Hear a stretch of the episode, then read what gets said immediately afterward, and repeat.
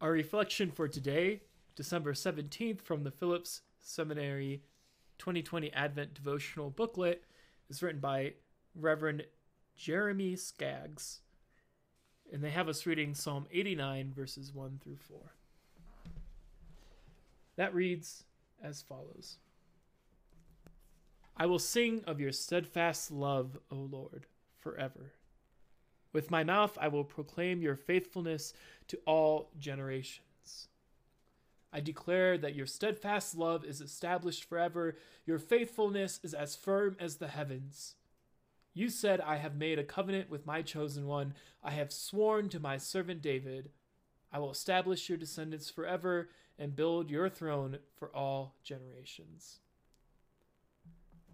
Reverend Skaggs highlights this from Psalm eighty-nine one. I will sing of your steadfast love forever. With my mouth I will proclaim your faithfulness to all generations. Reverend Skaggs writes, few things have stretched my understanding of God's faithfulness to all generations than this past year. A wonderful Advent celebration followed by a Lenten season that found us wondering if the world would ever be the same again. Our solemn gatherings grew silent as we gathered online, and for the first time in my life, Easter was celebrated without every seat in the sanctuary filled, and Christ the Lord is risen today being sung as loud as my small congregation could manage. We had entered a new day.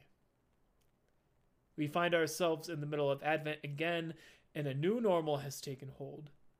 We have had to adapt to a new way of living together and protecting one another.